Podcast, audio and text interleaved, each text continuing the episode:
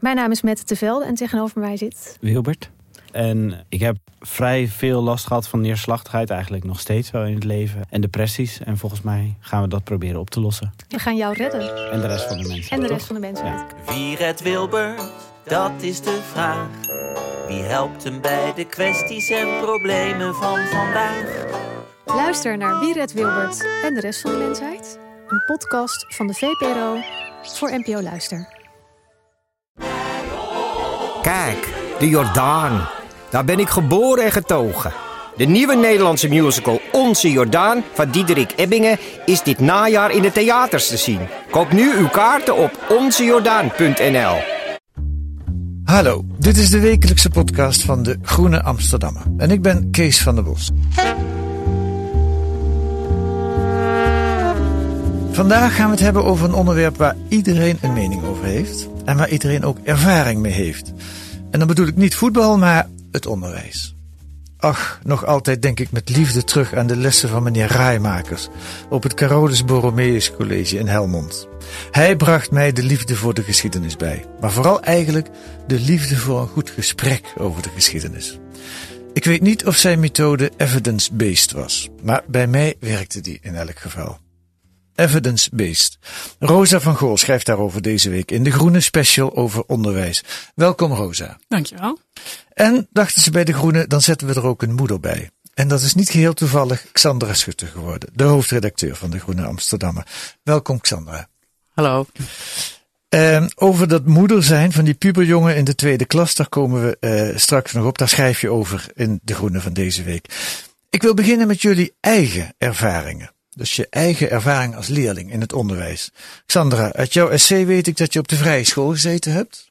Ja, lagere vrije school, middelbare vrije school. nou, het is een beetje misgegaan omdat ik de kleuterschool niet op de vrije school heb gezeten. Maar daarna twaalf jaar, plus een dertiende jaar eindexamenklas, maar dat was niet vrije schoolonderwijs. En wat bedoel je, het is een beetje misgegaan? Nou ja, omdat, omdat de hele pedagogiek is eh, dat, dat, dat je van kinds af aan, fase na fase, door moet, eh, moet maken. Ja, Maar ik kijk dus met vreemde ogen naar het onderwijs van mijn zoon. Omdat ik heb eh, nooit cijfers gehad, maar beoordelingen. Je kon Ja. niet blijven zitten. Ik zat in een klas met alle niveaus door elkaar. Het Ja. liep gewoon van de lagere school eh, door naar de middelbare school. Ik heb geen eh CITO-eindtoets eh, eh, hoeven doen. Nou ja, helemaal aan het eind van de opleiding werd er gekeken wie welk eindexamen kon doen. En eh, nou ja, zonder alle stress met grote proefwerken heb ik VWO gedaan en dat heel ruim gehaald. het klinkt alsof je er goede herinneringen aan hebt. Ja, ja. En waarom zit Samuel, je zoon, niet op de vrije school?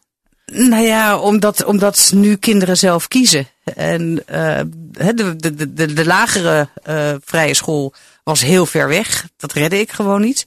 En de middelbare, ja, dat vond hij een leuke school, maar hij vond een andere school nog leuker. Oké. Wat jou betreft, had hij eigenlijk wel naar de vrije school gekund? Of is het geen vrije schoolkind? Dat zeggen ze ook. Hè, Nou, kinderen. de vrije school is ook wel veranderd. Ik, ik, ik ging naar de website van mijn eigen school. En daar is het nu ook zo onder druk van de eh, onderwijsinspectie. Mag er niet meer een dertiende jaar gegeven worden. Dus de opleiding moet gewoon in de reguliere tijd worden afgerond. Eh, ik zag dat ze daar ook aan eh elektronische cijfersysteem doen. En een heel reglement hebben. Dat je maar twee proefwerken per jaar open mag doen. Dus in die zin eh, het was het vrije school. Maar het waren ook de jaren 70 en 80. Die gewoon veel ruimhartiger en vrijer waren. Rosa, jouw schoolervaringen zijn eh, veel recenter. Je bent 26. Klopt, ja. Eh, wat voor school heb jij gezeten als leerlingen? Eh, ik heb op een heel traditioneel gymnasium gezeten. Hier in Amsterdam? Hier in Amsterdam. Het Vossius? Het Zeker. gok ik dan maar? Een keurige witte school Ja. waar, je, waar je goed onderwijs krijgt. Heb jij er goede herinneringen aan? Ja, ik heb daar goede herinneringen aan. Ehm, het is een traditionele school, maar ook dat ja, moet je je niet voorstellen dat iedere leraar daar 60 is en eh, alleen maar voor het bord staat te praten. Die zijn er wel. Ja. Eh, maar er zijn ook leraren die, die net zo goed op een hele progressieve nieuwe school hadden kunnen werken. Dat is niet het imago van die school, maar dat is gebeurt wel. Ja. En had jij ook zo'n meneer Rijmakers, net als ik, zo één docent die jou, eh, die jou nog steeds goed bij is gebleven? Ja, ik had meneer Mooi, natuurkundedocent. En die was ook mijn mentor in de vijfde en zesde klas. En dat is een, eh, hij is inmiddels met pensioen, maar dat is een ontzettend grappige, inspirerende man die nou ja, natuurkunde begrijpelijk kan maken. Zelfs voor mensen die daar eigenlijk uh, helemaal geen aanleg voor hebben. Ja. Dat is echt uh, heel knap. Dat inspirerende. Ja. Dat is volgens mij belangrijk. Hè? Ja. Dat zit in een goede leraar. Ja, denk het wel. Xandra, het andere perspectief, jouw moederperspectief. Hoe, hoe, hoe, hoe kijk jij naar, hoe, naar Samuel en naar zijn school? Nou, eh, ik heb nooit les gehad uit leerboeken. De leraren vertelden en maakten hun eigen eh, lesmateriaal. En je moest zelf heel veel tekenen en schilderen op die vrije school. En, en eigenlijk al op de lagere school vond ik gewoon al die leerboeken zo ontzettend stom. Hè, met van, van, van die hele kinderachtige tekeningetjes. En, en ik leerde lezen van, vanuit sprookjes en de Griekse mythologie Ja, en de Bijbelverhalen. Ja. En uh, dit is uh, allemaal in de categorie uh, uh, Mieke zit op het schoolplein. En, en er zit totaal geen verbeeldingskracht in het, in het onderwijs. En nu ook op de middelbare school. Er, zijn vakken op de school waar hij zit die zelf ontwikkeld zijn. En, en uh, nou ja, die ik ook. Uh, die zou ik nu uh, alsnog willen doen, die ik zo leuk vind. Maar ook, ook voor de talen en zo. Ja, ik vind het hele, hele suffe boeken. Dan wordt er uh, gekeken uh, of onderwijs wel aansluit bij de belevingswereld van, uh, van, van kinderen. Ja. Dus krijg je bij de talen na de vakantie de middelbare school en moet een kind van 12 dus geo, driehoek en rekenliniaal uit zijn hoofd leren. En nou, ja, ik, ik vind het allemaal. het is dat. En Ja, wat een heel groot verschil is, is de enorme uh, druk die op leerlingen wordt gelegd, omdat er ontzettend veel uh, getoetst wordt en, en er heel veel huiswerk gegeven wordt. Dat zie je ook bij hem. Ja, dat zie ik, dat zie ik bij hem. Ik bedoel, de onderwijs is natuurlijk ook een competitie geworden. Uh, uh, zeker in de grote steden, waar scholen tegen elkaar moeten, moeten opboksen. Dus ze willen allemaal zulke goed mogelijke resultaten halen. En uh, nou ja, bij wijze van spreken, in, in de brugklas begint de examenvoorbereiding. Ja, ja, ja. Maar goed dat jij Samuel niet bent. en Rosa, nog een ander perspectief. Jij hebt voor de klas gestaan. Ja. Vorig jaar nog. Klopt. Ja, Lerares klassieke talen. Ja. Waar was dat? dat was op het uh, vierde gymnasium in Amsterdam. En het Barlees had ik één klas, ook in Amsterdam. Oké, en vierde klas. En hoe was dat? Uh, dat was ontzettend leuk en ook ontzettend zwaar.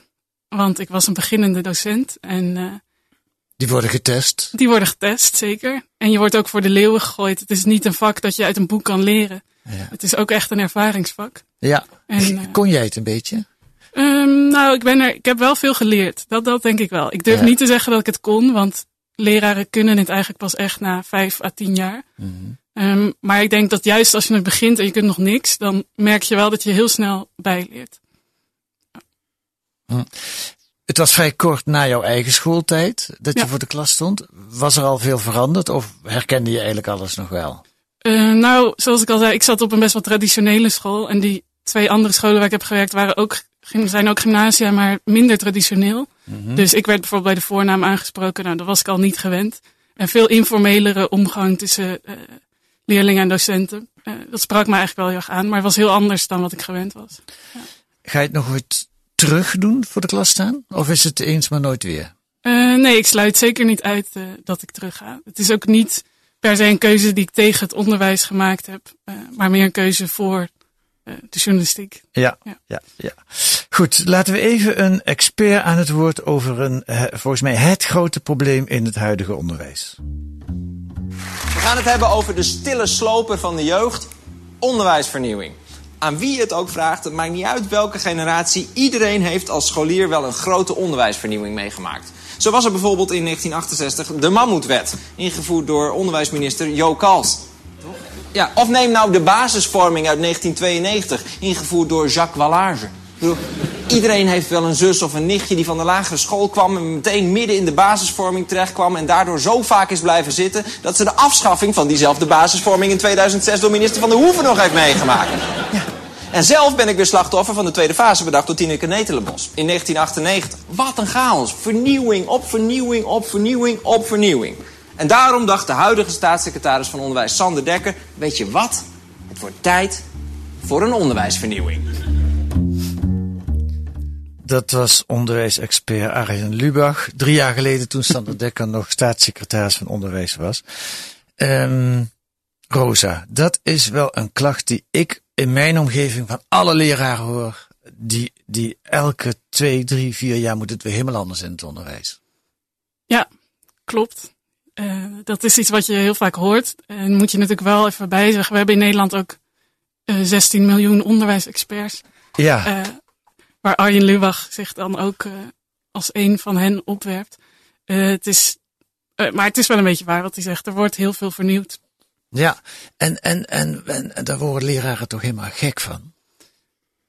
Nou, ik denk dat het toch te simpel is dat, om te zeggen dat le alle leraren gek worden van onderwijsvernieuwing. Waar ze vooral heel gek van worden is van bovenaf opgelegde onderwijsvernieuwing. Maar dat is toch met bijna elke onderwijsvernieuwing aan de hand? Nou, wel als het vanuit de politiek komt, maar niet ja. als een groep mensen zegt: wij willen het anders doen, wij gaan een school stichten, een groep leraren. Ja. Um, dan kan het heel positief uitpakken. Ja, ja, dat vond ik ook wel grappig in jouw artikel. Dat, dat, dat beschrijft eigenlijk die situatie als op een school alle leraren achter het concept zijn, staan. Het maakt eigenlijk niet zoveel uit welk concept dat is. Dat helpt enorm. Ja, en ook andersom. Als het van bovenaf opgelegd wordt, of dat nou landelijke politiek is of een scholenkoepel, dat maakt niet zoveel uit. Maar als het van bovenaf opgelegd is, is het eigenlijk gedoemd om te mislukken. Ja. Maar ja, dat is wel een vrij tragische conclusie, want bijna alle veranderingen worden van bovenaf opgelegd. Nou ja, je kan het tragisch zien. Je kan het ook zien als een inzicht waar we uh, iets mee moeten. En dat gebeurt ook wel een beetje nu. Want bijvoorbeeld met de nieuwe curriculum, curriculum.nu, uh, zijn om die reden heel expres heel veel feedbackrondes ingelast. Waarin docenten dus. Uh, het wordt al samengesteld door een kleine groep docenten. Maar in die rondes kunnen alle docenten eigenlijk inspraak hebben. En dat is ook om deze reden. Ja, dat is de meest recente onderwijsvernieuwing. Ja, maar tegelijkertijd is, is, het toch dat die onderwijsvernieuwing van uh, Sander Dekker, hè, dat was de commissie Schnabel met ja. Uh, ja. Uh, ja. onderwijs 2032. Yes. Daar waren ook allerlei inspraakronden. Iedereen mocht meepraten. Maar Ja. toen er eenmaal iets op papier stond, toen, Ja. uh, toen uh, Ja. uh, was er grote consternatie. Kwam ook omdat het over 21st century skills Ja. uh, ging. En, en hè, de Schnabel te hard voor de troepen uitliep. Dus, Ja. dus dit, Ja. dit is nog geen garantie voor een goede nee. afloop. Dat iedereen mag meepraten. Nee. Nee, dat zeker niet. Wat is, kijk, de hele groene staat vol met artikelen van scholen en artikelen over onderwijs. Uh, en Rosa, jouw artikel gaat met name over de verschillende onderzoeken uh, die, die er zijn. Ja. Wat is nou de conclusie van jou uit jouw eigen onderzoek naar de onderzoeken over lesmethodes? Nou, de belangrijkste conclusie, en dat was voor mij wel echt een inzicht, is eigenlijk wat je net al een klein beetje noemde. Er zijn dus allerlei scholen en er zijn ook hele ideologische strijden over conservatief, eh, lekker stampen met z'n allen of juist progressief. Iedereen doet, elke leerling doet waar die behoefte aan heeft. En dat is theorie. De praktijk, daarin convergeren leraren eigenlijk heel erg naar elkaar toe. En wat je dus ziet, is dat het niet eens heel veel uitmaakt wat nou jouw mooie ideologie is. Wat wel heel veel uitmaakt, is dat je een team hebt uh, dat elkaar steunt. Dus dat dezelfde ideologie, of dezelfde visie, moet ik misschien zeggen, op onderwijs deelt. En dat dat dus veel belangrijker is dan de inhoud van die visie. En waarom is dat eigenlijk zo belangrijk? Wat, wat levert het Eh, op?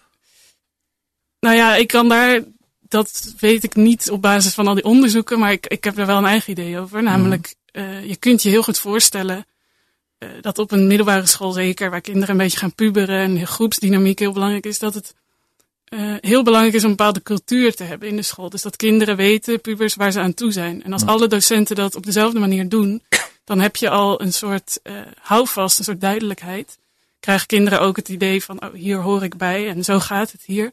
Terwijl als de ene docent zegt, je mag op je mobieltje en de andere zegt, je moet hem inleveren, bijvoorbeeld. En dat kan natuurlijk, nu gaat het over dan gedrag, maar dat kan ook over didactiek of toetsen.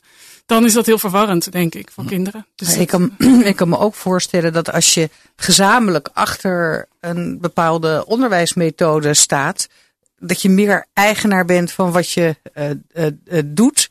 En daardoor een gemotiveerdere leraar bent. En als iets belangrijk is in het onderwijs, inderdaad heel los van alle uh, richtingen strijden, dan is dat uh, goede, goede, goede gemotiveerde uh, leraren. Mm-hmm. En, en als er, er ergens kritiek op is bij al die gedwongen onderwijsvernieuwing, maar ook uh, bij de becijferde school, hè, dat, dat alles maar getest en gemeten wordt en niet alleen de leerlingen, maar uh, ook de school, dan is dat dat het ten koste gaat van de professionaliteit van, uh, van, uh, van de leraar. Ja. En dus hoe meer professionaliteit je bij de leraar zelf legt, Ja. hoe, hoe beter het onderwijs is. Het is een open deur, maar, maar de politiek en wij allemaal hebben Nou ja, de en- afgelopen decennia hele andere dingen gedaan. Ja, Ja, en het vak wordt daar ook aantrekkelijker van voor een leraar als die meer zeggenschap heeft Ja. over ja. wat hij doet. Ja, en ik ben bang dat we de komende decennia daar ook gewoon vrolijk mee door blijven gaan met al die veranderingen.